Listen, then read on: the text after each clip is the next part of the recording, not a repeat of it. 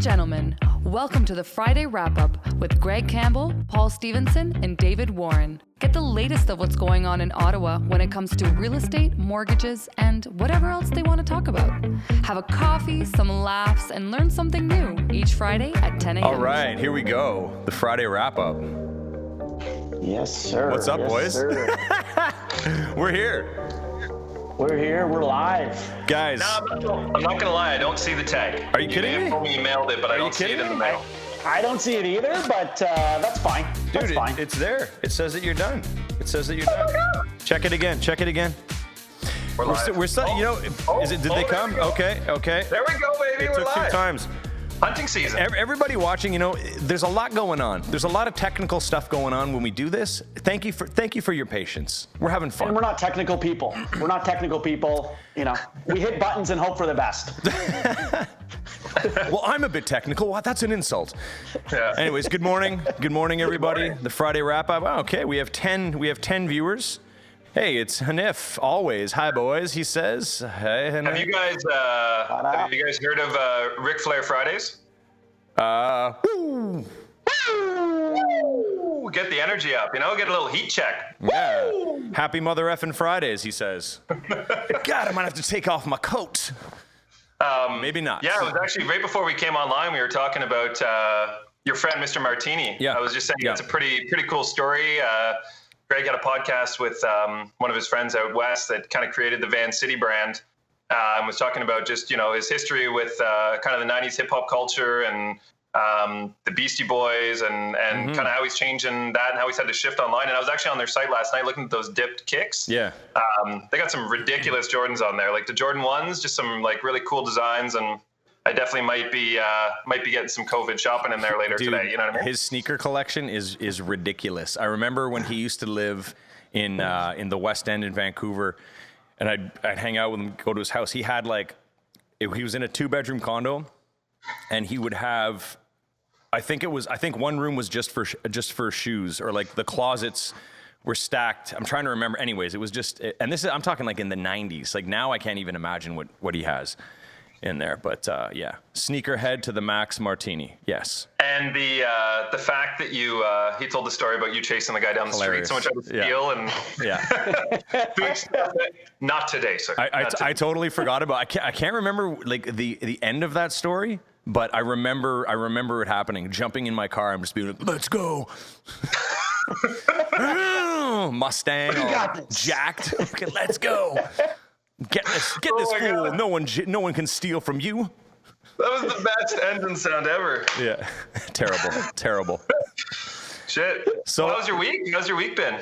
The week's been really good, actually. You know, I, I did. Uh, well, we, we got a deal done. Yeah. Good story, actually. Let's let's get right into that story. This is good. So, I was on, I was, I was online. I just went live a couple weeks ago, saying how I love working first-time home buyers is still my favorite thing to do. And an old friend just kind of chimed in and he's like, let's talk. So we talked. I introduced him to Paul. And, um, you know, we put in an offer, unconditional on a property. And we were, yeah, everybody listen to this. So j- just to understand what still can happen in Ottawa right now. forty-two thousand dollars over list price, which we thought was fair for what's going on. We lost. And then the next day we were like, oh, kind of sad. Next day we, we we go back and we're just trying to set up a search to see what see what else is out there. We find this one that we just overlooked because it was a different style of property. We went and went and saw it, and then we got the house a couple hours later. And now that was a, a property that was looking for offers, but we were the only ones that came in with an offer, and we got the house. So I mean, completely unpredictable, right? Like yeah. I mean, there's no, it, you just have to go in with a strategy, and just as long as you're smart about it, you know, you'll you'll get the right property when the time comes. Yeah, but for you, sure. And I think, and it's and it's not, uh, and those clients can't feel bad about missing out on that property. No. I mean, it's uh, it's you know, it is what it is. But also, you know, everything happens for a reason. You can't press it either. Um, That's it. In in the end, yeah. I think they got a better property. Like a, it's a better investment for them. It's right at C, it's right by C M H C, right by Malfour Hospital. Like, you know what I mean? Nice. It's close to Blair. So like the L R. It, anyways, it's uh, it was a very very good buy. And for that, for them too, uh, again, for anyone listening, the, you know, they're a good example of someone who thought they may not be able to buy, because right. you know, they were on a con- temporary contract with the government, not temporary, sorry, contract with the government. Um, and there was, you know, there are lenders that are willing to accept that sort of thing. So we were able to get an exception on that income. Uh, you know, it's kind of like a, uh, every year they kind of renew it. So it's like a kind of a, a repetitive uh, contract, which is typical in Ottawa. But a lot of people think if they're on a contract, they can't buy a house, right? Yeah. And that was kind of the, the case here. And we were able to turn that around. And I think they're extremely happy with the process. Um, and as you said, like, I think they were, they, they didn't even, they weren't even, they didn't skip a beat even really when they lost that first one. They're just like, Dude. all right, let's go. Let's keep, let's keep rolling. So it was insane. Um, like literally, I, I thought I was like, ah, oh, I'm like, okay, well, we'll just, we'll start the process. And then the next day we got the house. Yeah. It was complete. It was just a completely surreal thing. You know, even he was t- saying that his wife is like, I'm like, did it sink in for her yet? And he's like, not really. He's like, she's still kind of in shock. Like it didn't happen, but it was, uh, yeah. anyways, it was, it was great. And how many and how many people were in on the uh, on the original property? Only on only two. That you went only two. two. O- oh, only one only other. Two and it, and the cr- I know, shit. right? And it still went that high. And that's what I keep telling people right now. You've got you've got two chances. You, you know, you you submit one at basically list price, or just a little bit over, hoping that nothing else comes in. But you're always prepared to go at your max, no matter what. After that, whether there's six, whether there's two.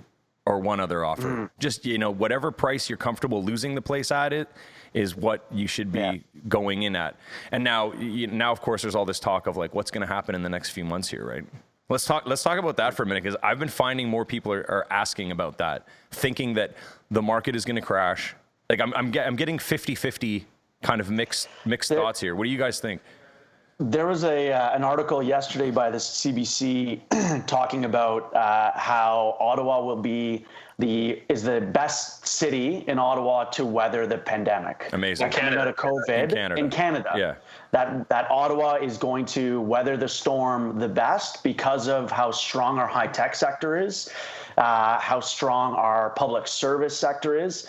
And companies like Shopify, who this past week surpassed R B C as the highest valuation in Canada for companies, Insane. which is just mind that's just mind-boggling. But they're, you know, you know, we're not even going to get into the valuation company valuation side. But with that kind of growth and valuation of over one hundred billion dollars for this company uh, in Ottawa that's founded here, the growth and the number of employees that they're still ongoing hiring and building and, and all that, plus the other subsidiary business. Um, that's where C- uh, C B C was uh, was writing about us coming out of this uh, so strongly that the, the real estate market, um, and they were even saying, will continue kind of that, uh, that trajectory that we're on. So it's like maybe, if anything, maybe like a ten percent correction at the most.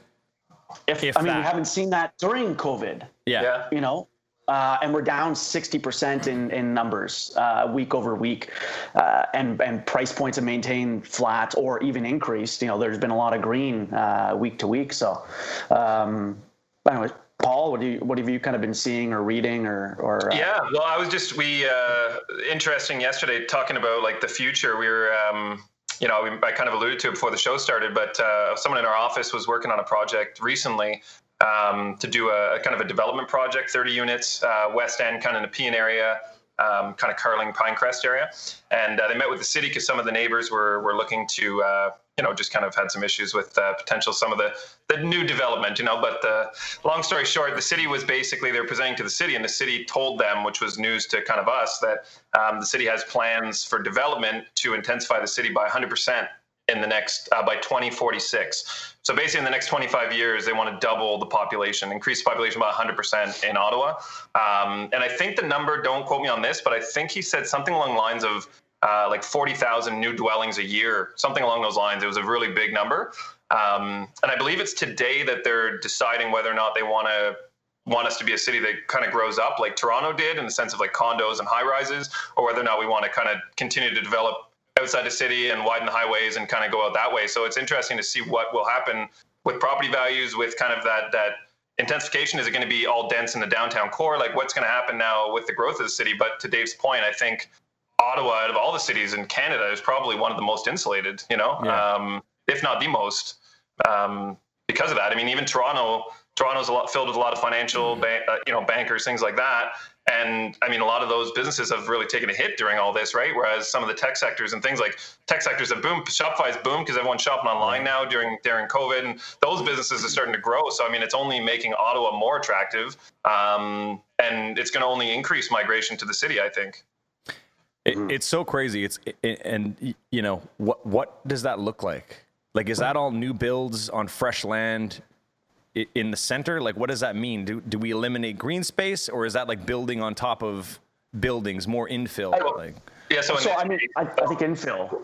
Yeah. Go ahead, Paul. I was just gonna say, in this case, it was an old lot that has a like a burnt property on it, and the neighbors were saying, "Well, this is part of the community," and they were like complaining that they were trying to say like, "This is green space." Like, no, it's a decrepit old home that's burnt down and needs to be developed. You know, like everyone knows it's being developed. It's like the ideal lot for development. Like, you know, so I think people in the neighborhoods also have to be rational. Like, if you own a home, you want those sorts of developments to be built because it is going to increase your property value, because there's going to be more people uh, like wanting to live in that area. It's going to be a more sought after neighborhood. Um, and, you know, I think they just have to look long term instead of just like the view out their window in the next two years, you know? I, I think the, I think to your question, Greg, of, you know, how it'll look from a development standpoint, especially, you know, in the core of, you know, there isn't, you know, they'll, they're not, they definitely aren't pulling away green space. It's, it's a lot of, you know, I'll use my street, for example, I'm right, right off Preston, uh, you know, and they, a developer bought the single detached homes on the other side of my street that were decrepit. Uh, there was an old auto garage, and they've taking down all those, and they're going to be de- building a condo where those decrepit old homes were. Uh, other, you know, developments slated where parking lots are that have been underutilized, and and they could still go up, provide still uh, public parking by just going underground and building up uh, things like that. Uh, you know, from an uh, densification standpoint, that's certainly, you know, what they're what they're looking at, at least around Preston. Yeah, and how, um, and how many units is going in where you're at? Uh, I think it's two fifty or three hundred. That's insane. Like, you know, you, yeah. you look at that lot, you yeah. look at that lot, you just don't think that number. But I mean, no, I mean, we're, we're a dead end street yeah. with, uh, with I think nine homes on it. So, you know, so, nine so yeah, so homes. Yeah. That same infill that I was talking about, they had in their plan, which is funny. I actually watched the video of them pitching to city yesterday. That's how much time I have in my hands right. during COVID. While I'm working, I'm watching, uh, you know, uh, information, city information, yeah. city planning. Planning, yeah, city planning. But in, uh, but they were saying, like, in their plans, they had um, kind of stacked garages, as Dave said, and they said that we are purposely putting, like, less spots than there are units because we understand that that's, like, not the way of the future, that the L R T is here, people can walk, the bike paths, like, they're they're building them, they're purpose-built yeah. for future planning, you know, and, and developers, it's good to see them thinking of those things um, because that's what's going to continue to to increase the values of homes in Ottawa and drive people to want to live here if they know that they're they're planning properly and the city is taking the proper steps to make sure that we can actually accommodate that intensification in the next twenty-five years, you know? Well, tell me what you guys think about this. So the building that Claridge is putting up where the Metro is on Rideau Street and George, or Cumberland and George, yeah, Cumberland, George, Rideau. Uh, yep. So that was originally planned for three towers. And in the biggest tower, I think it was going to be two hundred fifty uh, hotel rooms. But now they totally, they just wiped the plan. And now they're putting in more more condos, like mm-hmm. residential. So like, what, what do you like, what do you think, think of that? Like, it, I mean, I guess that goes hand in hand with what we're talking about here. Now they need more space for people to live as opposed for people to stay visiting the city. But I mean, we're a pretty yeah. big tourist city though, too. Yeah. So uh, I see it maybe from a from a mortgage standpoint, from a financing standpoint, uh, buildings that are uh, hotel condos. So, you know, you have the one where the Saint G- Saint Germain Hotel, yeah. uh, is uh, the new hotel and, and condo above. Hotel condos are very hard to finance. There's not many uh, banks that will finance uh, hotel condos. Um, they're very few. They're harder to finance. So I think it's potentially that they're looking at it of number one, uh, you know, they don't want to take on the risk maybe of that of that hotel, those hotel rooms, or their partner for that hotel space has maybe shifted uh, because of COVID or whatever. I mean, how long ago did they change their plan? I just saw it post in the Ottawa Business Journal the other day. Like they're just, they're doing the application now. It's not even approved. So it could have been that with COVID that, you know, the hotel chains gotcha. are taking okay. a massive hit that maybe they're saying, you know, the Marriott or, or whoever, Hyatt is saying, you know, we can't fund this anymore. Our revenues are down. They're scrap that plan, but also maybe that they've looked at their other the other hotel condos and realized how hard it is to finance, uh, for the buyers to finance those those units and get mortgages on them. Um, It, it certainly creates a problem when we've like we've done a, num- a few units in that uh, in that hotel condo. Um, where, you know what I'm talking about? The yeah. Saint Germain Hotel. Yeah, yeah. It's, I forget what intersection it is uh, downtown. Daly, but, Daly, uh, and Nicholson. Yeah, Daly. Daly. We, uh, we did one on Daly. Nicholas, we did get a client on Daly. Yeah. Yeah, it was oh, yeah. very. It was it was it was extremely hard to to get banks to bite on that. So you know it's uh, it limits the buyer's options as well. Interesting. And they had a lot of trouble registering with the city, too. That was delayed almost a year, I think over a year. That one was delayed yeah. forever. Yeah. Yeah. yeah. Fun. Fun times. That's another thing. That's another good good comment for uh, that people need to know, or, I mean, some most most realtors know this. I think that, you know, if if you do a new build condo, depending on the way that the builder has it set up, you don't get paid until the condo is registered, which could be, if it takes two years to build the condo, it could take another year, a year and a half to register the condo. So you might not be getting well, paid for also, three and a half years. Yeah, and we and we don't register a mortgage until the condo's court right. is registered. So it's nothing. It's so just sits. Like during that period, they have that rate, rental period. Yeah. Like they have that rental period that they move in. The occupancy fee. Well, the occupancy. Yeah, because they, yeah. they move in, they think that they're you know now putting a mortgage on or they own the property. Like no, you're renting it from the from the builder yeah. for this period of time. And and yeah, we can rock, lock a rate in right now, but until you know when that condo corp is being registered, that approval we have and that rate lock is becomes uh, kind of useless. That's a, a lot of times. That's a good um, point of discussion for another time. The uh, the occupancy fee, occupancy date, occupancy fee, possession. I mean, um, and then closing on new build condos. I, that's a whole. I mean. So Sarah, Sarah just posted saying that registration requires seventy percent occupancy in the building. Yeah. Yeah. yeah. Thanks, Sarah. So, I mean, and then, and then there's de- and then there's delays with the city as well, you know, um, for even registering this, you know, COVID doesn't, you know, let's say COVID, for instance, for registering condo, the condo corp's registering with the city, slow, you know, it's been slowed down, et cetera. Um, yeah, there's a lot that goes in and, and it certainly becomes a, uh, uh, you've got to jump through hoops. You know, we, we've, I got a notice today that a closing that should have been three months ago, a condo corp that should have been registered three months ago didn't. Uh, and we just got notice that the builder said, yeah, we're closing June first now, condo corp's registered. Um, and, you know, we got fourteen days to resurrect this expired approval um, on this micro condo that was, you know, like impossible to finance anyways. There's another right. type of condo that's hard to finance is the three hundred square foot condos. Um, Murphy bed uh, the door. Yeah. And we got Murphy two weeks. A door and a litter box. Eh? Yeah, pretty much. Um, but uh, hey, hey, he's got he's getting good rents on it. Yeah, yeah. Right. No, some of that, all kidding aside, we had a friend that was in Toronto that had I think like a six hundred square foot condo ten years ago, and we couldn't believe we're like what like we'd never even heard of that. Right in Ottawa, it seems so tiny, and now looking back, it's like. It was a perfect use of space. Like he had his own bedroom, little office area, washroom. Like if they're designed properly, you really don't need much space. I'm saying this in jest, obviously. You know, there, but. there was this guy. I, I don't know if you've seen this um, this new show. I think it's called Home. It's on Apple T V. Um, mm, no, it's called Home. I, I watched it. Sorry. It's the one streaming service I don't have. Is uh... well, anyways, it's uh, it, it's a show. They're half-hour episodes where it's um, just very unique homes throughout the world and the story of the people that build them. And there's this guy in Hong Kong. He's an architect, and he's been living like it's been his family. It's his family po- uh, condo for like I think thirty years or something silly like that. And he kept it, and he still lives in it. But it's basically I think it was three hundred and I think it was three fifty, but the way that he designed it is that everything moves. So it's like you move things to make another room. So he's got like these giant walls that you just move the whole thing back and then you walk around and then he like folds, like, and then he opens up his sink and then he pulls out a table. And the guy, wow. yeah, yeah, and it's it's That's really, so cool. really cool. And and he's got the whole thing polished. So like the building looks like this kind of decrepit old condo in Hong Kong.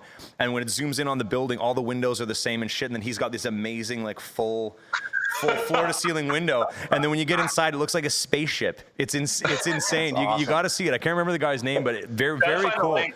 Yeah, yeah. I'll I'll, I'll share that because it's uh, it's the coolest use of space like of that type of space I've ever seen. Like yeah, it's it's mind blowing. It's mind blowing. It's it, that's something, you know, to that point with that that architect, that builder, or the guy that owns that, um, Ottawa doesn't have like furniture stores and stuff like that that are suited for micro condos or small spaces, where like Toronto and some of these more dense, you know, you go to New York or some of these denser populations and small, where there's smaller condos, the use of space is so ingenious for some yeah. of this furniture that transforms like a couch into a table with like that sits yeah. now ten, uh, you know, and, and, and things like that. That is is pretty neat when you can actually, you know, you see some of it, like that guy in Hong Kong. It's probably it's probably a three hundred square foot condo, but he's got everything in yeah. there, and and everything's just popping out of every which way, and, and he's able to like house probably it's multiple insane. people. In he's there. got like yeah, and they yeah. show the, they they go through clips of like what each room is, and they show the thing, and it's like one comes up guest room, and what it is. Is he has a hammock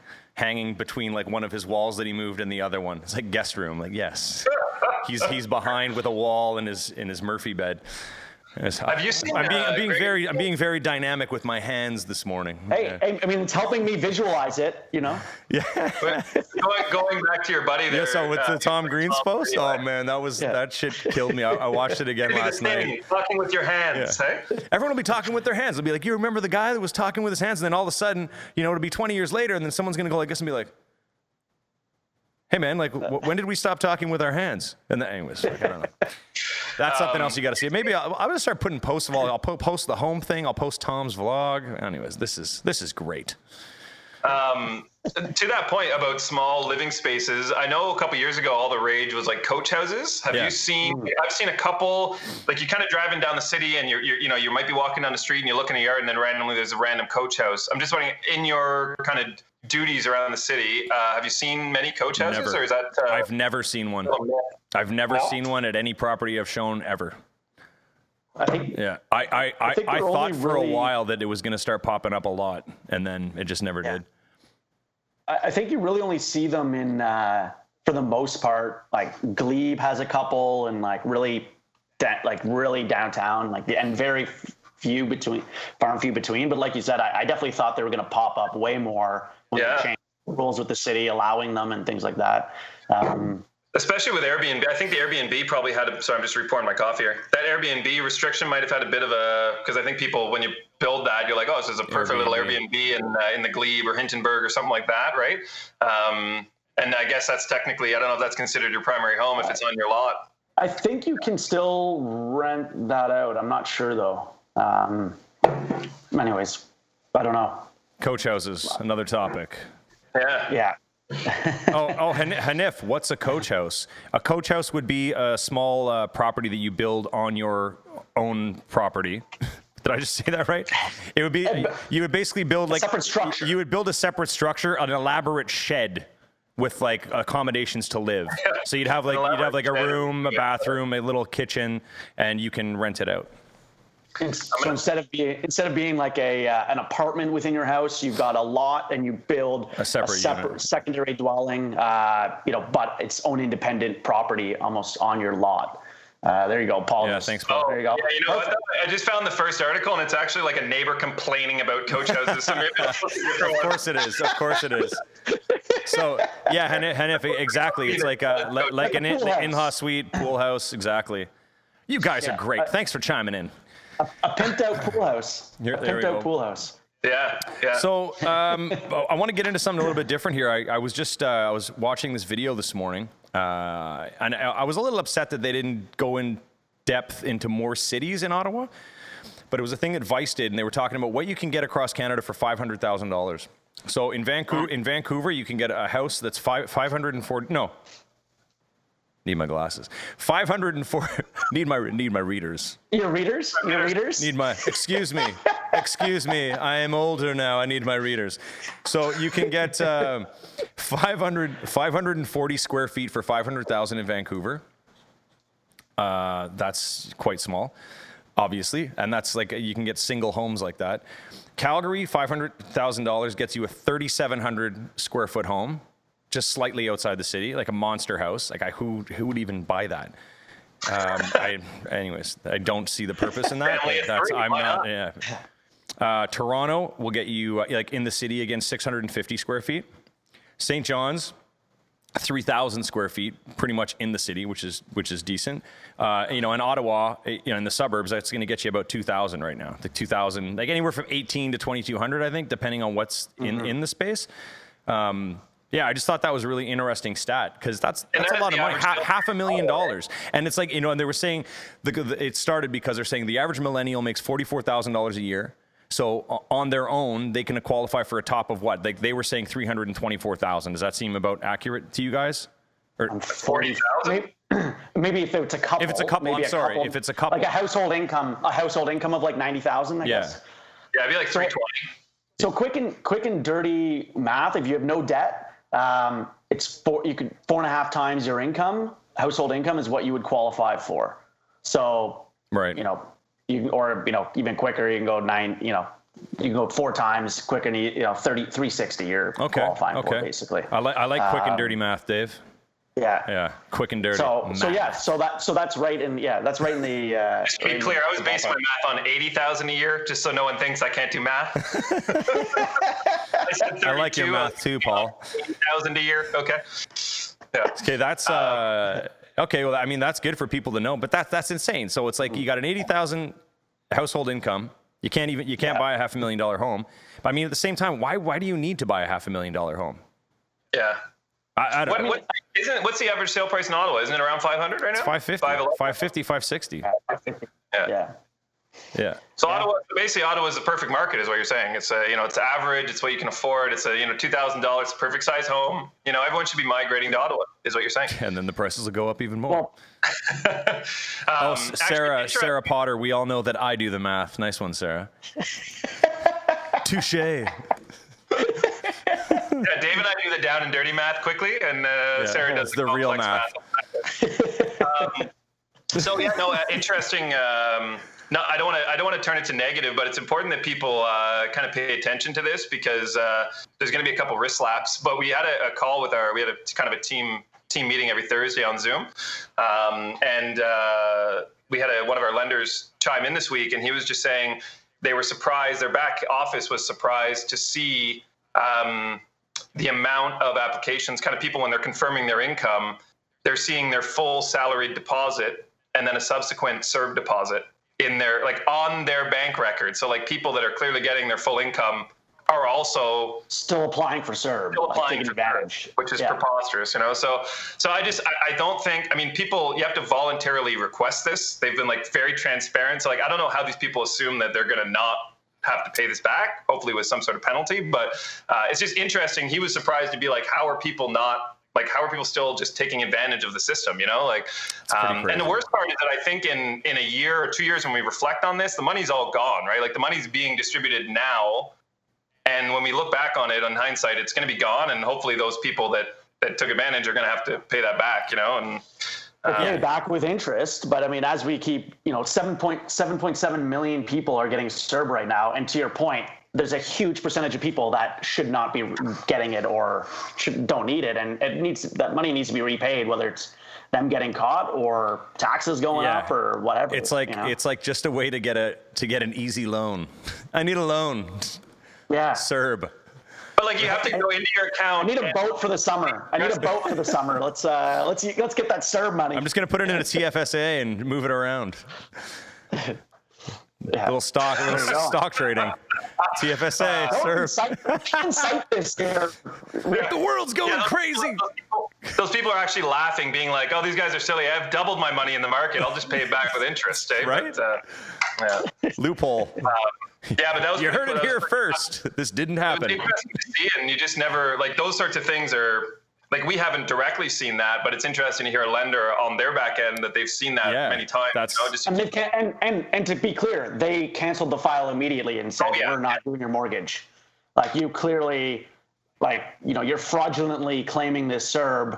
Why would we knowingly do a mortgage for somebody that's fraudulently, right. uh, you know, collecting money? It's like, or, what else or, is you know, fraudulent whatnot. On the document? I got a question yeah. here from uh, from the glorious Ricky Skakem. Let's check it out. So he's asking if, uh, you know, is that four times your gross income or net for what you qualify gross. for? Gross. Gross income. Yeah. yeah. And that's assuming no debts oh, at all. all so like every time you have a car loan, uh, like a three hundred dollars payment every month. That's three hundred dollars that you could have put towards the mortgage that is now being deducted off your pre-approval amount, because you have to now allot that three hundred dollars to your car every month instead of to your house. So every time you have a monthly obligation, uh, whether it be a credit card, a car loan, a student loan, um, a support payment, all those things can basically, uh, not a support payment, but I'm saying anything that basically is a is a yeah. obligation, financial obligation monthly, those all lower your pre-approval amount. And, and and not just a car loan, car leases. People think that leases don't apply because they could, you know, in their mind, return it, but you're actually in a contract for X period of time. That is a monthly obligation that you're on the hook for. So somebody wants to go get a baller truck, you know, one hundred thousand dollars truck for one thousand dollars a month, go ahead. But, you know, that's being factored into to everything. Um, so that's something that I find that people don't really uh, realize. And, and like Paul said, too, uh, but support support and al- alimony and support payments, they come into play, too. So if somebody has like child support, alimony, those all come into play uh, if if there are any. So. Yes. And think about it, like when we when we're looking at when we're looking at qualifying, if you're going out shopping with Greg and you want to know like what am I going to qualify for, four and a half to five is like four four to four and a half is kind of a good rule of thumb. But when we're looking at it on the back end, like we're basically looking at the total amount you make every year, and then we look at that on a on an annual basis of how many, like what do you have to pay on a monthly basis. So if you pay two hundred dollars a month, that's twenty-four hundred dollars a year off of your income that is now being basically dedicated to something else. So your income may start at fifty, but by the time you've made all your payments, it's actually down at thirty, thirty-five because of all the monthly obligations you have. So now we're really qualifying you on that thirty-five as opposed to fifty, you know? Um, so these are things that are worthwhile, and it's always worthwhile before you go out and buy that car. You know, you get a new job, you're excited, you've been there a year, uh, you know, you want to get that eight hundred dollars. Well, I'm making four grand a month, eight hundred dollars a month. I got eight hundred for my rent. That leaves me with uh, lots of money for groceries and stuff. I'm going to get that, like Dave said, that, uh, you know, uh, four hundred horsepower, uh, you know. G M C Denali. Yeah. Um, but it's, it's, uh, but, uh, yeah, you know what, if you're, if by and large, if you're shopping for a home or thinking about buying a home, uh, in the next year, two years, keep driving your beat up crappy car. Yeah. The jalop. Just wait, ju- yeah. Just drive the jalop until you bought a house, then go get whatever car right. you want. Just close the house first and then go lease whatever you want. Yeah, that's a, that's another thing. You, I, this is so common. And, uh, you know, I, a few other brokers I talked to, they said they say the same thing where it's like, you know, the people that buy the house, they close in two months and then two weeks before closing, they go out and get a fifty thousand dollars car loan. and, and then they, the lenders will be like, no, we're not closing with that. Like, are you crazy? Yeah, yeah. Lenders will pull credit like a week or two before closing to see if they've done anything like that. It's insane. And, and, yeah, yeah. And that didn't um, that didn't that happen to someone we worked with, Paul? And you had to restructure the car. Or, oh yeah, yeah that, that deal it. that deal never happened, but you had it set up so that we could restructure the loan into the mortgage or something. Like you did something no, amazing. No, we had a, a third-party company that would basically do like a refinance of a car loan. It's not just like a company oh, that we knew. To a lesser amount, okay. To lower, to lower the payments. Amazing. Lower the amortization. So they then qualified, but uh, yeah, pretty wild. That's creative. And those are just, you know, you can't prepare for that, obviously, but uh, but yeah, to Dave's point, like I, I'm, I know people are like we were talking about Mister Martini, it's a sneakerhead. I know people are car people. Yeah. For me, it's like I have a, a decent, moderate car, but like I would rather have a house that I love and actually own it and drive around a jalop than have like, you know, a two thousand twenty brand new car and, and rent for the next ten years. You know, it just, to me, it's a, it's a short term, not even a pain really, but you know, it's a, you just got to pick your poisons, I guess, and figure out where you want to yeah, exactly. allocate your money. People just don't have the, sometimes just don't have the foresight. They just want to get the car and then they'll get the car and they just don't know of it. So that's why we're trying to educate on the steps and maybe wait till after, buy anything you want after you buy the house, that's you know? It. That's it. Yeah. Get the Ferrari. Get the Ferrari after you bought the house. That's it. Yeah. That's all we care about. Just we, we don't care what your payment is after you've closed. That's it. Just close. It'll make everyone happier. David Tucker, uh, what about having multiple income properties? Absolutely. Good on ya. Are you? Are you yeah, Dave. Are you asking the question of like what? Like you just want to have multiple income properties, or you're just wondering how to qualify for multiple income properties? Just because we've been going all over the place here. And well, maybe he's talking about debt load with. Yeah, like know. What do you need to qualify? Is, are you talking about qualifying for that, or just you just want us to talk about? Let's bring David in. David, let's bring him in. That'd be hilarious, actually. I, I wish. Yeah, you know what? There's probably something on here that I can do that with. I just haven't played with it yet. Anyways, another time. Increase- You're a bit delayed, so I'll have to give it a second just to pop up, but. Uh... Either way, yeah. So Hanif, he was saying, take the take the money invest, take the money investment, and then repay it back when you get caught. You make money off the investment. We all know it'll be a slap on the wrist. Yeah. Uh, no advice here. We are not advising yeah. that. Yeah. It's, um, a, it's a public show. Looking for a third. So, so David's, so David Tucker's looking for yeah. a third property. So, on the qualify, so whenever somebody's looking to buy, let's say they, you know, you have your primary residence, you're looking to buy a rental property, whether it's your first, second, third. Um, what we do on our side is we look at the rents, the rental income that that property could generate, whether there's a lease in place or not. Um, and we take that rent, let's just say two thousand dollars a month for easy numbers. We're able to use a portion of that two thousand dollars to help offset the expenses with that property, um, which which helps you then be able to, the same, you're making the same income, you've already servicing that same debt, but it allows us to help offset that new purchase, which allows you to increase, you know, and, and be able to afford that second property, third property, et cetera. Um, we're not able to use, the banks don't use one hundred percent of that rent because they do factor in, you know, pro, you know uh, what a property manager might take, mm-hmm. you know, what vacancies expenses. are like in the, you know, uh, expenses on the property, et cetera. So they do use a subset of that, that, uh, that total rents, but we're able to effectively use that future rent to help offset your qualifying for that that next property. And again, that would apply whether it's your second rental, your third, your fourth, your tenth, you know, whatever it may be. It's the same process. Um, Sean, uh, Sean Darmody jumping in here. Uh, I agree. But if you need money, it's amazing that lenders will give you way more money than you can afford. That's an interesting uh, conversation piece because it's it's true. Like some people can get, they get approved so high and they don't, they don't want to, and they, you know, they don't want the payment. But what do you guys, how do you guys feel about that? Like, but it, it's, it's, it's all just, num- it's all just numbers, right? It's, it's all just numbers. It's like, yeah. we'll do this based on what you've given us. And then you just make the decisions. Don't be an idiot. Right? Yeah. There, I mean, really there's, there's, there's um, thresholds for income to debt ratios. So somebody might, you know, want to buy at three hundred thousand, but qualify at seven hundred. That's just a personal choice of budgeting. You know, they just, you know, some people want to go to their max because what they qualify for, you know, is maybe a little bit lesser, and they're hoping to get in a certain area where schools are, or, you know, be closer to work, and that area is just more expensive. Right. And they're, you know, hitting more of their max, whereas somebody that maybe, you know, they have a high household income, but they don't want to spend that every month. And, you know, it, everyone, it's personal choice at that point. You know, you're still qualifying based on your income to those certain debt debt thresholds. And we always tell people, like, if someone comes in, and we always ask up front, like, what is the ultimate goal? Like, what's kind of your, what's your hope with the pre-approval? Uh, and one of the big factors with pre-approvals is how much they have saved for down payment, or how much they have available for down payment, whether it's coming from a gift or R S Ps or whatever it is. Um, so there's many things, and we might just, we always tell people, we're going to tell you what your ceiling limit is, like what your maximum buying power is, kind of give them an idea as to what that monthly payment looks like. And then they can go back and look at their budget and say, okay, well, I'm comfortable with a fourteen hundred dollars a month payment. So if we qualify you for, say, five hundred thousand dollars and the payment's going to be eighteen hundred dollars, well, then you need to be shopping more in the four hundred dollars, four ten range, you know? So so we basically give them as much info as we can, basically saying, like, this is what your profile qualifies for. You can now basically, you know, speak with your spouse or your partner, or whatever it is, figure out what's best, um, and make a decision as to how you want to approach the buying process. But really, it's powerful to know what you qualify for, so you're not, you know, I had a, I had a client this week. I think I mentioned this to you, Greg. I was actually hoping to to get him off to you, but he calls me uh, kind of in a panic, had already been turned down by his bank, by another broker.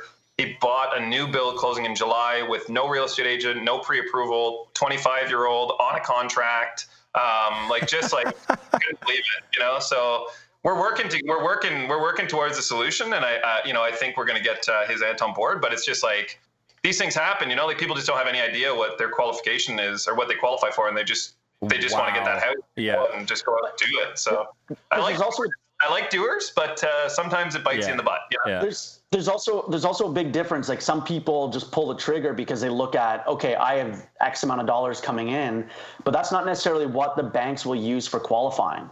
You know, they use typically what's reported for income and all this. So if you have a business, you know, you're self-employed, let's say, and you're only reporting a portion of what you're what you're actually bringing in, and there's cash portion to that, sure, you're bringing in cash and that's great, and you can afford to take those trips and can afford those higher, you know, that car payment and those monthly expenses. But from what the banks qualify you on, it's it's provable income. Mm-hmm. So you might have other resource streams, or you might be planning to rent out a room to a roommate, but the banks won't, you know, not all banks, there's, there's some, these are, you know, alternative banks that will use that rental, that income from a, you know, renting out a room, but your T Ds of the world aren't going to say, oh, you're going to have Jim Bob renting a room from you for five hundred dollars. We're going to include that to your, you know, to your income. They don't, no. They look at what you make. So every situation is different. Everyone's level of affordability is different. And like Sarah said, you know, in the comments there, affordability is, is, is subjective. I mean, you might, one person might have one kid or no kids, and that one person might have six kids and they've got tons of activities and tons of groceries. And, you know, those aren't factored into qualifying for a mortgage. Um, so, you know, affordability also is just budget driven. And also the, the rules did change a couple of years ago where now, you know, even though you might be getting a rate of two three four or two five four or two seven four, whatever it is, we're qualifying you at a much higher rate. Right. So there is a bit of a threshold there. So previously we would have qualified for maybe, you know, eight hundred thousand. You may now only qualify for say six or six fifty because of those kind of restrictions that the government has placed. Now they've loosened them up slightly lately. Um, but, you know, over the last couple of years, they've definitely tightened that up and the rules have changed a lot where it, it limited people's buying power by, in some cases, like thirty, forty percent of what they previously qualified for. So um, so they are putting measures in there to make sure people aren't buying outside their means, but yeah. It also comes down to personal accountability. You got to know what you're comfortable paying. And that's why I was saying, like, you got to kind of do reverse math and say, okay, what monthly payment am I comfortable with, including property taxes, expenses, utilities, et cetera, and then buy in that range. Don't just buy six hundred because that's what your your salary qualifies you for, you know, or your your down payment qualifies you for. Like, take that information and buy something that you are comfortable with and that you know is not going to have you eating, you know, Mister Noodles for the next ten years, you know? Yeah. You need groceries and you need gas in your car or that transit pass. Like, don't, uh, don't forget you need to eat and get around and get to that job. Yeah. Yeah, man. I mean, but. people, yeah. Anyways, everybody's got, everybody's got a different way of doing things, but the, the approval process is, uh, like we say all the time, is the first thing you need to do. Don't do anything before you do that, or else you're going to no. be in for big surprises yeah. of many kinds. Like, yeah, get, get pre-approved and, and do, and beyond the pre-approval, like, you know, do your own budget too. Like, what is that, you know, like, like, uh, Sean just said, he was pre-approved for eight hundred thousand, but at three fifty, we were eating crap dinner for a while. So, you know, you've got other expenses beyond what that mortgage is. Like, you know, so what you qualify for isn't necessarily what you should be buying at, like Paul was saying. So get pre-approved, then look at your own other expenses and your and what you're comfortable paying and buy within your means. Yeah. Um, yeah. You know, we don't. Nobody wants to see anyone uh, defaulting on their mortgage or getting getting strapped. So that's what we always uh, we always tell people: get get that pre-approval in place for sure, and then lo- and then also look at your budget. That's it.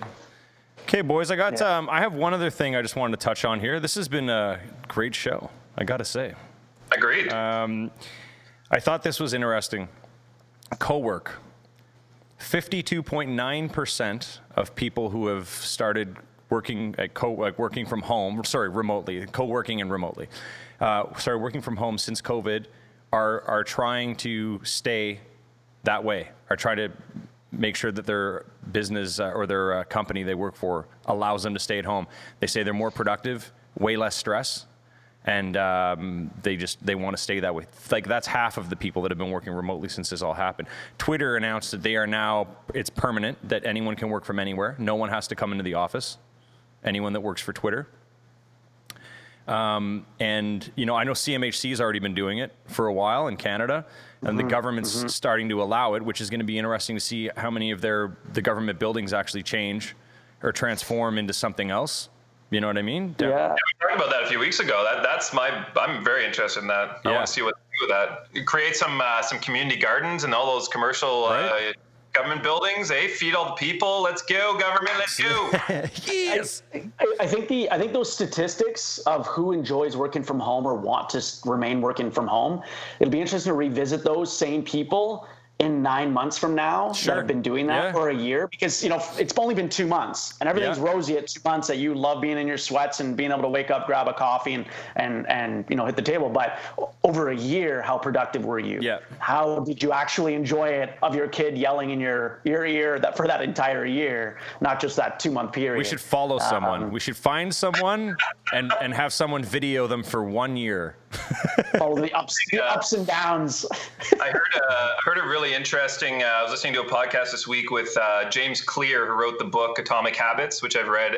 Awesome book. Uh, actually forced me to create some habits. It just makes you kind of reflect. I actually on... just got the audiobook. Awesome. Yeah. So good. Uh, so he was on a podcast with uh, Sam Harris, who some of the listeners may know as well. And they were just, Sam asked him basically what he saw the differences between like good habits and bad habits were. And it was an interesting response. He said that Um, bad habits are those that in the short term seem to have no negative effect, but in the long term, they're really detrimental. Like having a cigarette, a cigarette outside with a buddy, you know, you're getting the social aspect. It probably won't actually have any negative health effects in the short term, but if you do that for a year, right. you're going to be probably pretty fucked, you know? But it, on the flip side, if you go to the gym for three weeks trying to lose weight, you see no immediate, like it, you basically feel like you're spinning your wheels, but then a year down the road, you look back and you're way further ahead. So it's like th- th- that's what he basically the difference between like a good habit and a, and a bad habit is that good in the short term seems like it's doing nothing, but long term pays off. And to Dave's point, like those people that are happy now, in a year from now, those habits that maybe getting up and being lazy and playing games and watching movies, like that's going to catch up to them eventually. Yeah. So that short term happiness may not. And maybe I'm wrong. Maybe they're forming good habits as well. But it'll be interesting to see a year down the road where they are and what. what It'd be a good case study. There should be, you know what? There could literally be a, an amazing reality show about that. Getting people for one yeah. year. They get like twenty people and just seeing like a year of working. That's, that'd be a very expensive show to produce, but it would be a very cool show to see. I- Yeah. I, I mean, maybe some of the people that are watching or listening that are, you know, feeling that way or would fall in that category of, you know, wanting to work from home ongoing. It'd be interesting to see what, you know, each month, you know, how give them getting a rating scale and getting them up every month to kind of update that. It'd be even yeah. that would be yeah, interesting, yeah, yeah. right? Like um, just to, to see what their yeah, like what their personal experience has been and, and whether it's wearing on them or whether they're enjoying it still. And wrap up page. Just post your personal experiences. I swear, yeah. I swear yeah, to God, yeah. let's let's produce this show. I'm all in. Yeah. yeah.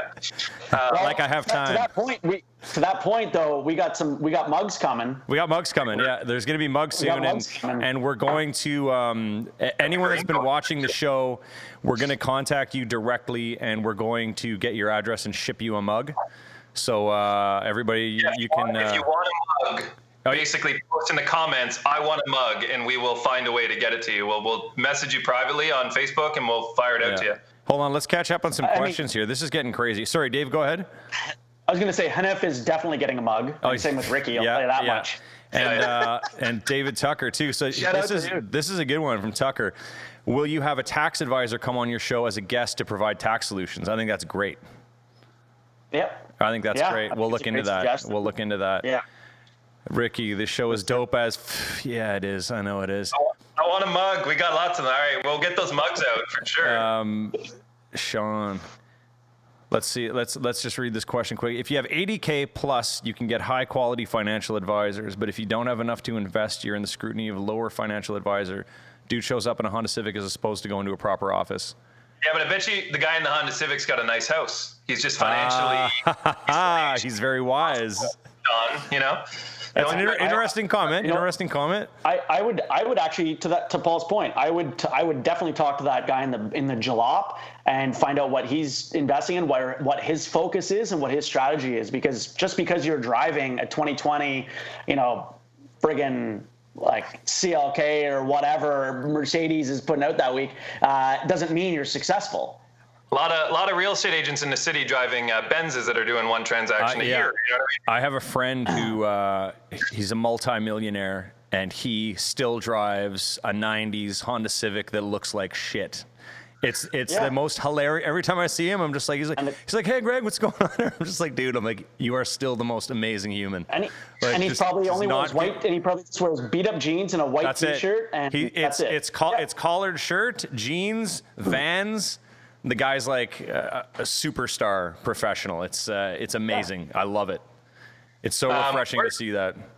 Worth noting as well for everyone listening that um, we do have, after today, we will, you'll be able to find all the episodes on uh, Spotify, iTunes podcast, uh, oh, yeah. YouTube. We'll be distributing it across all platforms. This episode, as well as all the ones we've done in the last uh, month and a half. Um, so definitely tune in, follow us as well, just so that you'll be able to get all the content there. If you're driving and you can't watch the show live, at least you can kind of tune in afterwards and still get all the good, the good juicy content, you know? Yeah, it's going to be, uh, yeah, the first one, the first episode was up, and I'm going to get all these up uh, probably today. So we're just going to be right on point, right on track. So you guys can listen to the audio over and over and over again, because I know you want to hear us over and over and over again and again and again. Over and over, over and over. over. I've got one, I've got one last comment here. I mean, uh, I, I think, you know, let's just keep going. This is great. Eric, Eric Schmidt is some uh, Silicon Valley billionaire. He, he founded uh, Google. Was he not oh, the former? He was the founder or don't, former don't C E O know. Of Google? All I read was Silicon yeah. Valley billionaire Eric Schmidt predicts yeah. predicts that after this we'll actually need more office space and bigger spaces because of social distancing, because there's gonna uh, because people will not be um, what's the word that I'm looking for? Oh wow, brain freeze. Um, Getting together, they just, want to be crammed it, it, up. just getting yeah, uh, crammed. Cram, crammed up. There's another word I'm looking for. I can't find it. Yeah, yeah. My mind Congregate. is out of here. I'm done. Congregate. Congregate. So Thank I, you, Paul. Congregate. A uh, C I B C's top economist, I watched him speak uh, last week. Uh, he did a webinar, and he said the same thing. So he doesn't actually think, he, he doesn't predict, in Canada at least, uh, that office space will go vacant. That it'll actually mean that companies will need more space because they'll have their workers come back, but they'll need more space instead of it being cubicles or crammed in spaces, or even now work open work environments where you've got tables that people are working side mm-hmm. by side. Uh, that instead it'll actually need more office space for these these companies, and that it uh, it'll right now everything is fine for you know for their space confines, but that it will actually grow and and the requirements will be larger. That's interesting. So, uh, But on the retail or, you know, restaurants and retail and that sort of commercial will be a different story. Mm-hmm. But, uh, but yeah, Benjamin Tall was saying uh, that's it, that same sentiment. I think it'll be interesting to see. Um, we'll see it. And, like, and you know what? Inspires. We'll be talking about it right here on the Friday wrap-up. All right, you guys ready for the uh, the mood boost? Because I got some good ones today. Tim Tim sent you an email this morning? He did. did I, I told him. Did Timmy, did Timmy get on it?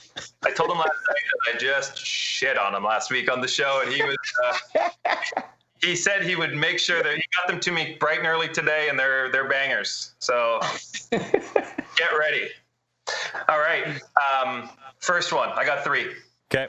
A Buddhist. A Buddhist walked into a bagel store and said, "Make me one with everything."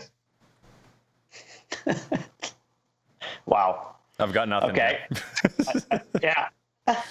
No? Make, wow. Oh, it's, oh, no, it's great. I mean, it's funny. Uh, Next. Keep it funny. Did you hear about the fungus and algae who took a liking to each other? Yeah, I like that one.